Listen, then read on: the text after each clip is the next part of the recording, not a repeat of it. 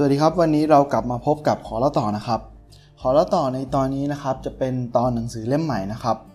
หนังสือเล่มนี้เป็นเล่มที่ 4 นะครับชื่อหนังสือตอนนี้ก็คือ Secrets of the Millionaire Mind นะครับชื่อภาษาไทยชื่อเดิมนะครับก็คือไขความลับสมองเงินล้านนะครับ ซึ่งในปัจจุบันเนี่ยก็เปลี่ยนชื่อมาเป็นถอดรหัสลับสมองเงินล้าน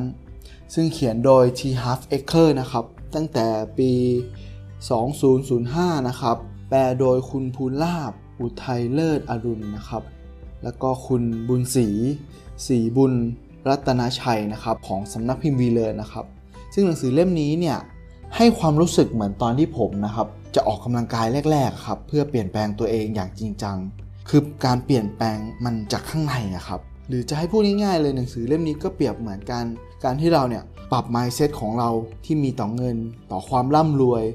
อย่างรวดเร็วแล้วก็ถาวรนนะครับ ซึ่งเปลี่ยนมันจากข้างในนะครับ ก็ไม่แปลกนะครับที่หนังสือเล่มนี้นะครับครองอันดับหนึ่งทุกชาร์ตเลยของหนังสือขายดีของอเมริกานะครับงั้นเรามาเริ่มกันเลยดีกว่าครับว่าคุณ T. Harv Eker เนี่ยเขาเป็นใครเขาก็เหมือนเราทุกคนแหละครับที่มีศักยภาพสูงมากนะครับ แต่ไม่ค่อยได้มีโอกาสได้แสดงแสดงออกนะครับ เขาอ่านหนังสือเมื่อก่อนเป็นฟังเทปนะครับ ฟังเทปเข้าร่วมสัมมนา เข้าร่วมสัมมนามากมายนะครับ ก็เพราะว่าเขาเนี่ยอยากประสบความสำเร็จด้านการเงินด้านชีวิตเขาเนี่ยแหละครับ เพื่อพิสูจน์ให้พ่อแม่ของเขาเห็นนะครับ เขาจึงหมกมุ่นอยู่แต่ไอความสำเร็จเนี่ยแหละครับทำธุรกิจหลายอย่างม่วนไปหมดเลยครับ แต่แล้วนะครับผลที่มันได้รับเนี่ยมันกับค่อยๆ แย่ลงแย่ลงเรื่อย ๆ นะครับ เขาเองก็ทำงานอย่างหนักนะครับ แต่เงินกับไม่พอใช้ เขาก็เลยเริ่มถังแตกนะครับเขาก็จึงสำรวจตัวเองนะครับว่า เอ๊ะมันเกิดอะไรขึ้นกับเขาเนี่ยเขาเริ่มสำรวจตัวเองอย่างจริงจังแล้วว่าอะไรอะมันคือความเชื่อลึกๆของเขาของตัวเขาเองเนี่ยที่มันผิดผิดเขาก็พบว่าเฮ้ยไอความกลัวความล้มเหลวเนี่ยแหละ ที่มันสร้างปัญหาให้กับเขา หรือหนักไปกว่านั้นนะครับเขาเองเนี่ยก็กลัวที่จะประสบความสำเร็จแล้วเสียมันไปครับ ซึ่งหลาย ๆ คนก็เป็นอย่างนี้นะครับ เพราะว่า การทำอะไรบางอย่างเนี่ยการที่จะรักษาสิ่งนั้นไว้เนี่ยตัวอย่างเช่นการออกกำลังกาย การที่จะรักษาสุขภาพให้มันดี เช่นเดิมนะครับ ให้มันคงทนถาวรเนี่ยมันยากมากเลยนะครับ ไม่ว่าอะไรก็แล้วแต่เนี่ยแต่เขานะครับก็โชคดีนะครับที่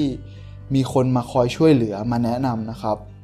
ซึ่งคนที่มาช่วยเหลือเขาในครั้งนั้นก็คือเพื่อนของพ่อเขาคนหนึ่งนะครับ ซึ่งเป็นคนที่ร่ำรวยมากนะครับ เพื่อนของพ่อเขาเนี่ยได้พูดกับเขามาประโยคนึงนะครับว่าฮาร์ฟ ถ้าคุณยังทำไม่ได้ดีเท่าที่คุณหวังเนี่ย มันก็เพราะว่ามันมีบางอย่างที่คุณยังไม่รู้ แล้วเขาก็พูดต่อว่า รู้ไหม ว่าคนรวยส่วนใหญ่เนี่ยเขามีวิธีคิดเหมือนเหมือนกัน และอีกอย่างนะ คนรวยกับคนจนเนี่ยคิดแตกต่างกันอย่างสิ้นเชิง ซึ่งวิธีคิดเหล่านั้นเนี่ยมันส่งผลต่อพฤติกรรม และก็โชคชะตาของเรานะ ซึ่งสิ่งที่เราต้องทำก็คือ เรียนแบบวิธีคิดของคนรวยไง ซึ่งแน่นอนครับไอ คำว่าคนรวยเนี่ยขอให้ทำความเข้าใจกันก่อนนะครับ ว่าคนรวยเนี่ยมันก็คือเศรษฐีนะครับ ไม่ใช่คนรวยจอมปลอมที่คอยโกงกินอะไรอย่างนี้นะครับ ซึ่งถ้าเรานะครับยังไม่เข้าใจความหมายของคำว่าเศรษฐีเนี่ย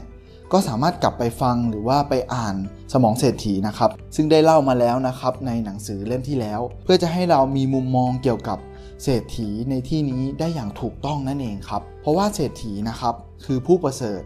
ไม่ใช่คนร่ำรวยที่โกงกินนะครับ ที่เรามองมองกันไม่ใช่แบบนั้นนะครับ ซึ่งหลังจากนั้นนะครับ เขาได้เรียนรู้บทเรียนเหล่านี้จากตัวเขาเองแล้วก็คำสอนคำแนะนำเหล่านี้แหละครับ ซึ่งทำให้เขาเนี่ยเริ่มกลับมาทุ่มเทชีวิตและก็จิตใจนะครับ ให้กับการศึกษาชีวิตของคนรวย วิธีคิดของคนเหล่านี้